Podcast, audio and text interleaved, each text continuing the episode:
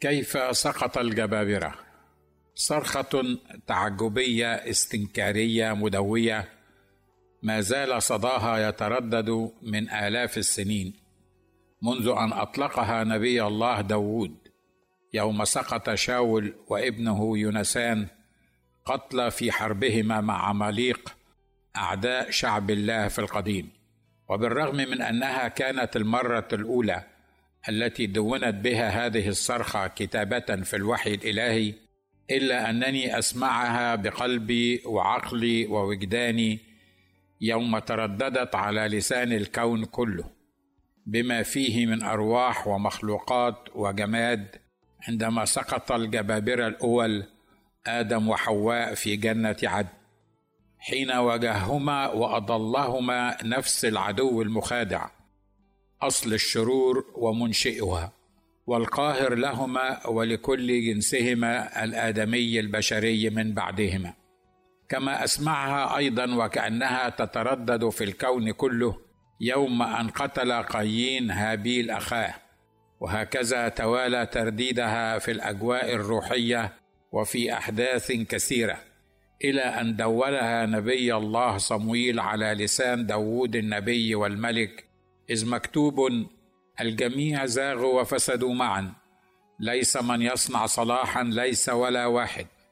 ومن أجل ذلك كانما بإنسان واحد دخلت الخطية إلى العالم وبالخطية الموت وهكذا اجتاز الموت إلى جميع الناس إذ أخطأ الجميع.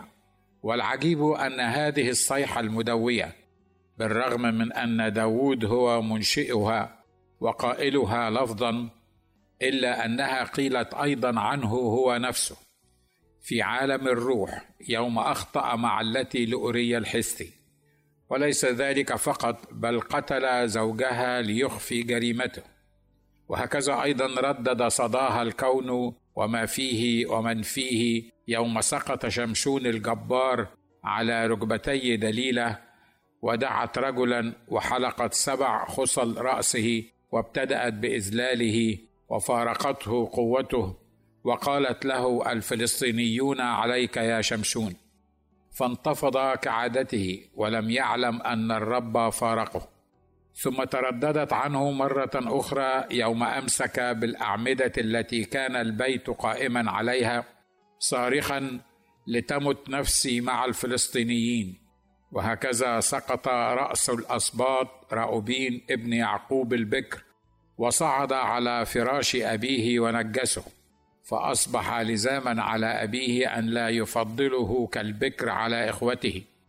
فتنبأ عليه قائلا راؤوبين أنت بكري قوتي وأول قدرتي فضل الرفعة وفضل العز فائرا كالماء لا تتفضل لأنك صعدت على مضجع أبيك حينئذ دنسته على فراشي صعد.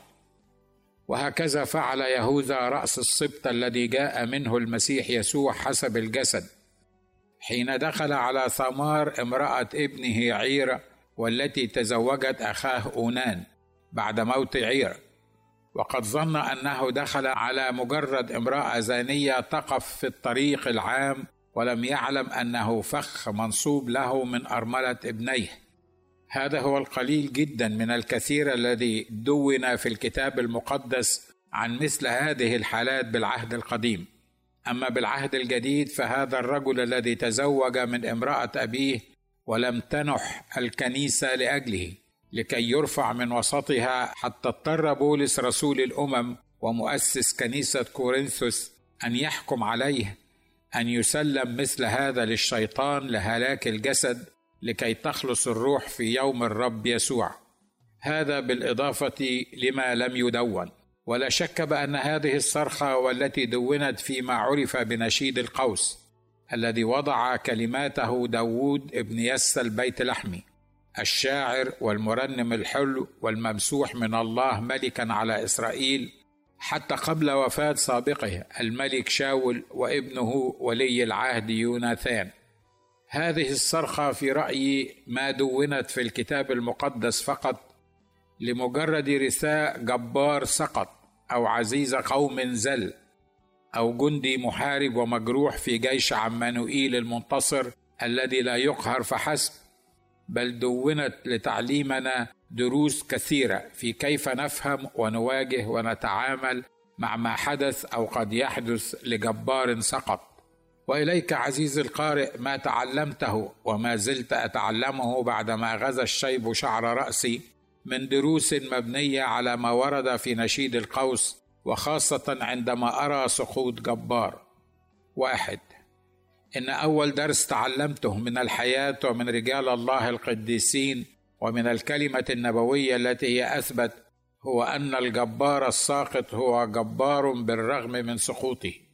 وسيظل جبارا إلى الأبد في فكر القدير تبارك اسمه. نعم سيظل جبارا حتى ولو سقط في حرب مادية أو معركة أخلاقية أو حتى روحية.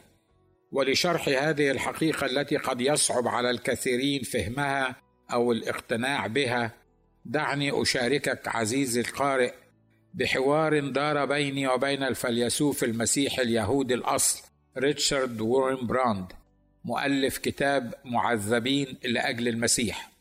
بحسب الترجمة الحرفية لاسم الكتاب بالإنجليزية وهو Tortured for Christ والذي اضطر المترجم لهذا الكتاب أن يطلق عليه اسم العذاب الأحمر خوفا من السلطات الأمنية المصرية يومئذ. ريتشارد وورمبراند مؤسس هيئة صوت الشهداء التي لها فروع للخدمة في كل العالم تقريبا. والذي قضى في سجن رومانيا الشيوعي 14 سنة معذبا عذابا أحمر لأجل المسيح والذي اختير واحدا من سبعين شخصية عظيمة غيروا العالم أجمع. كنت في أواخر أيام هذا الرجل العظيم بعد أن عبر الثمانين عاما من عمره كثير التردد على بيته والاستماع لحكمته والدروس التي تعلمها في تاريخه الطويل كيهودي ثم مسيحي ثم قسا ثم مسجونا ومعذبا لأجل المسيح ثم مؤسسا لهيئة صوت الشهداء. وما من مرة ذهبت للجلوس معه إلا وخرجت من لدنه وأنا أتعجب من الحكمة السماوية المعطاة له. وخرجت بدروس مغيرة لحياتي وخدمتي وتفكيري. وكان ذات مرة وكنا نسير معا بالقرب من أحد شواطئ كاليفورنيا أنه سألني ناجي ما هي قيمة دولار كان معك وفقد منك؟ فأجبته بالتسرع المعهود من بعض الشباب صغير السن وقليل الخبرة لا قيمة للدولار المفقود على الإطلاق لأنه مفقود غير موجود ولا أعرف أين هو لذا فلا قيمة له. ضحك ريتشارد وقال كنت متأكدا أن هذه ستكون إجابتك على سؤالي. فلقد سألت هذا السؤال عينه لعشرات من البشر كبارا وصغارا رجالا ونساء فأجابوا نفس إجابتك. وأجمع الغالبية العظمى منهم إن لم يكن كلهم أن لا قيمة للدولار المفقود. ثم أكمل. ماذا تظن؟ ألا تتفق معي أن لهذه الورقة التي هي الدولار رقما خاصا محددا ورصيدا وقيمة في البنك الذي أصدره؟ قلت بعد تفكير نعم يا أبي هذا صحيح. سألني وهل يقلل أو يزيد من قيمة هذا الدولار في البنك كونه في جيبك أو على الأرض أو في بلوعة للمجاري أو حتى مداس بالأحذية ومتقطع ومتفرق الأجزاء؟ قلت الحقيقة لا يؤثر كل هذا في قيمة الدولار. فقيمة الدولار ثابتة بثبات البلد والبنك المركزي الذي أصدره. ضحك ريتشارد وقال سأعيد عليك السؤال مرة أخرى وسأسمع إجابتك. ما هي قيمة دولار مفقود؟ قلت قيمته دولار يا أبي. قال بالصواب أجبت. لذلك أعطى المسيح مثل الدرهم المفقود والابن الضال أو الخروف الضائع فكلها بالرغم من فقدانها وضياعها إلا أنها تظل عند راعي الخراف وأبي الابن الضال وصاحب الدرهم المفقود محتفظة بقيمتها مهما حدث لها أو منها.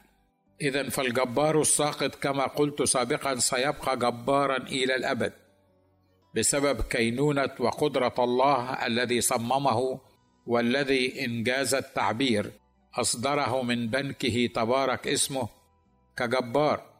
ولا ينبغي أن تفهم هذه الحقيقة الروحية على أنها تصريح مني أو من الكتاب المقدس للجبابرة أن يسقطوا أو يستمروا في سقوطهم أو يستخفوا بنتائج السقوط. فالسقوط هو سقوط مهما كان اسم أو خدمة أو شخصية أو غنى الجبار الساقط والسقوط هو سقوط مهما كان أشكاله والظروف التي أدت إليه. وما من شك أن له تأثيره على الساقط ومن حوله وله نتائجه وعقابه بل وعذابه الذي لا يعرفه إلا الجبار الساقط نفسه. ولعل خير دليل على ذلك ما قاساه شمشون الذي يطلق عليه الجميع اسم شمشون الجبار بعد سقوطه من مهانة وخزي وعار وأسر وعذاب جسدي ونفسي ومجتمعي وعائلي.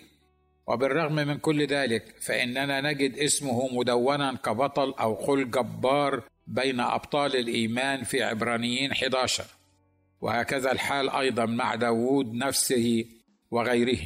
اثنين أما الدرس الثاني الذي تعلمته من نشيد القوس هو أنه لابد أن نرثي ونحزن على الجبابرة الذين سقطوا ولا نشمت بهم ولا نفرح في بليتهم وسقوطهم لأنه وفقا لتعاليم الروح القدس وما هو مدون بكتابنا المقدس العظيم أن المحبة لا تفرح بالإثم بل بالحق وترفق ولا تقبح ولأن الفرحان ببلية لا يتبرأ.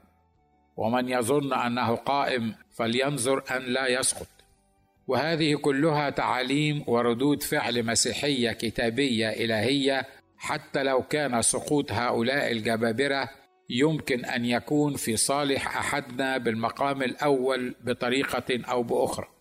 ولقد كان المستفيد الأول من سقوط الجبابرة شاول وابنه في الحرب هو داوود نفسه بصفة شخصية. وقد كتب نشيد القوس لرثائهما. فبالنسبة لداوود كان موت شاول وابنه في الحرب هو الطريق الوحيد لتحقيق مواعيد الله له بأن يصبح ملكا على إسرائيل. وكان بإمكانه روحنه الأمور وعمل اختبار روحي لصالحه من حادثة موتهم وكان موت شاول أيضا هو الحل الوحيد والأسرع لإنهاء معاناة داوود حيث كان شاول وجنوده يطاردون داوود ويجبرونه على الفرار من أمامهم من جبل إلى جبل ومن مغارة إلى مغارة كبرغوث واحد كما وصف داوود نفسه هذه الخبرة الخاصة به يومئذ. ولقد حاول شاول قتله بأنواع وطرق مختلفة حتى يضمن عدم وصوله للقصر الملكي وجلوسه كملك من بعده. وكان داود هو عدو شاول الأول. لذا فلقد كان بإمكانه أن يحكي للناس كيف أحسن إليه الرب وأراحه من أعدائه ومطارديه. لكن داود لم يفعل بل تصرف كبطل جبار تجاه شاول. فهكذا يفعل الجبابرة والأبطال حقا. يقدرون غيرهم من الأبطال والجبابرة حق قدرهم. حتى لو كانوا أعداؤهم.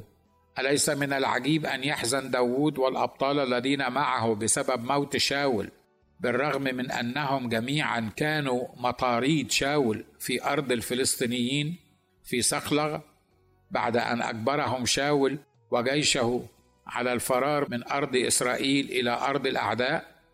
أما كان ينبغي أن يفرح داوود ومن معه ويحيون حفلة صاخبه بغناء ورقص وشرب خمر وغيرها من علامات الفرح الأرضية بسبب انتقام الله لهم من شاول والسماح للفلسطينيين بقتله.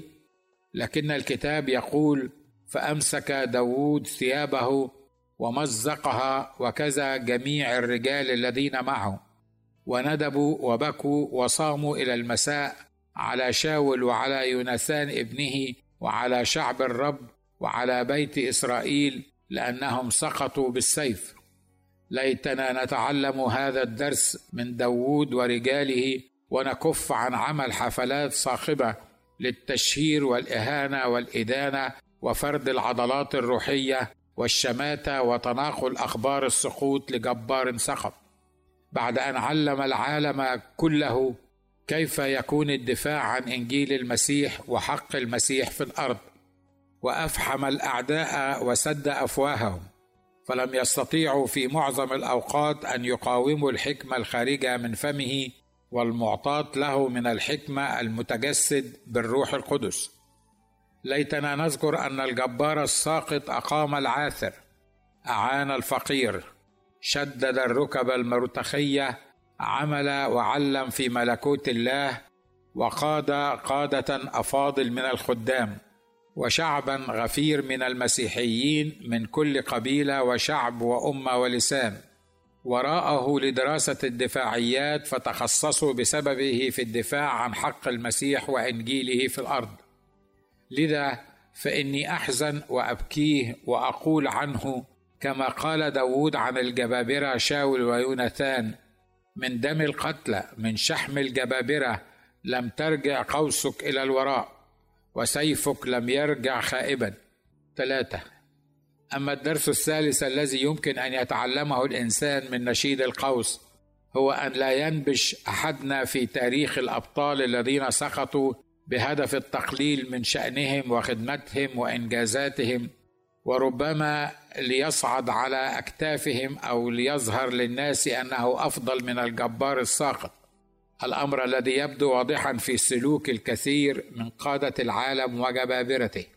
ففي أمريكا بلد الحرية والديمقراطية كما في غيرها الكثير من الدول داءب كل مرشح لحزب ما على اتهام سابقه بالفساد وعدم الكفاءة والأهلية لتولي منصب رئيس الجمهورية. فكم وكم في البلاد التي يعيش فيها المواطن مغلوبا على أمره طائعا ومنفذا لكل ما يؤمر به من الرؤساء والسلطات. والمصيبة التي ما بعدها مصيبة هي أن نرى نفس التصرف الشيطاني يحدث في كنيسة الله بين خدامها والمترددين عليها. لكن الحال مع داوود كان مختلفا تماما فبالرغم من توفر الكثير من الحقائق التي يعرفها الجميع عن كراهية شاول له وعن معرفة الجميع عن المحاولات العديدة لقتله بكل الطرق وعن مطاردته له لسنين عديدة وإعدامه لكل من اشتبه فيهم بأنهم على اتصال بداوود أو أنهم يساعدونه أو يدعمونه بطريقة أو أخرى حتى من الكهنة انفسهم إلا أن داوود ذكر وعدد في نشيد القوس صفات شاول ويونسان الحسنة فقط حيث أن شاول كان قد مات.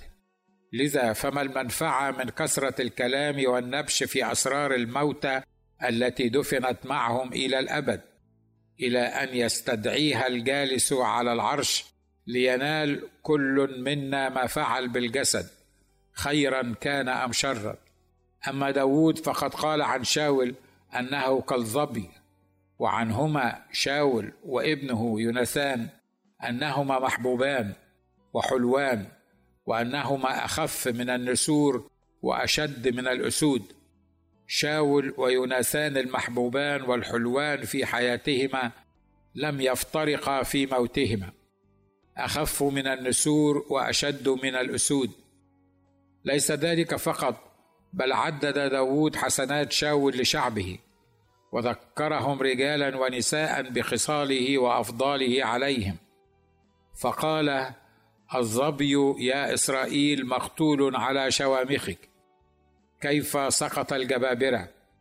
يا بنات إسرائيل ابكين شاول الذي ألبسكن قرمزا بالتنعم وجعل حلي الذهب على ملابسكن. أربعة. ينصحنا بل ويأمرنا الوحي الإلهي في نشيد القوس أن لا نشترك في تبشير أعداء الله وشعبه بسقوط الجبابرة. فكما علمنا كتابنا المقدس بأننا في حرب مستمرة مع أعدائنا الروحيين كمؤمنين بالمسيح يسوع تبارك اسمه. في قوله فإن مصارعتنا ليست مع دم ولحم بل مع الرؤساء مع السلاطين مع ولاة العالم على ظلمة هذا الدهر مع أجناد الشر الروحية في السماويات. فلقد علم داود الجبار شعبه وعلمنا معهم هذه الحقيقة الأساسية في نشيد القوس حيث قال لا تخبروا في جت لا تبشروا في أسواق أشقلون لئلا تفرح بنات الفلسطينيين لئلا تشمت بنات الغلف واليوم ما أسهل التشهير بخدام الرب الجبابره وخاصة عند سقوطهم. اليوم يتبارى حتى المؤمنون في كتابة التحليلات والتعليقات ومشاركة الأخبار والأسرار ويدخلون في معارك كلامية بين منتقدين ومنتقمين ومتحزلقين ومغرضين وثرثارين ونمامين ومغتابين. كل على هواه ولأغراضه الخاصة.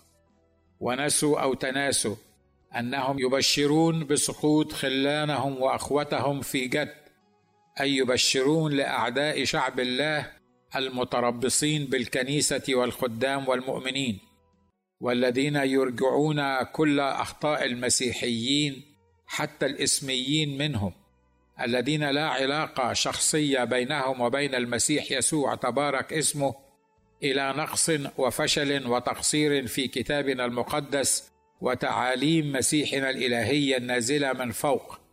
حتى كتب لنا مقدامهم أن المسيحية ديانة فاشلة. لذا أنزل الله بعدها ديانة أخرى وعلى الجميع أن يؤمنوا بما أنزل على حد قوله بعد تعاليم المسيح والروح القدس. سأتركك عزيزي القارئ للتفكير فيما كتبته سابقا. مصليا أن تتأمل في نشيد القوس المذكور في سفر صمويل الثاني والأصحاح الأول على وعد باستكمال هذا الموضوع الهام حول بقية ما يمكن أن نتعلمه من سقوط الجبابرة وأسباب سقوطهم وكيفية تحويل هذا السقوط إلى نصرة وغلبة. إذا ما كان الجبار الساقط ما زال حيا على الأرض يرزق. اللهم ندعوك أن تحمنا من السقوط وترفعنا من الانزلاق في المعاصي والهبوط وتعطنا فهما لكلامك المضبوط. فلا نشابه ولا نشارك ولا نقبل في كنيستك ما عمله قوم لوط. اللهم اعط أنظارنا أن تثبت عليك وحدك لا على من اعتاد السقوط واعطنا شفقه ورحمة. فلا نحكم على الجريح بيننا بالموت قبل أن تحكم له أنت يا إلهنا بالقيام من السقوط.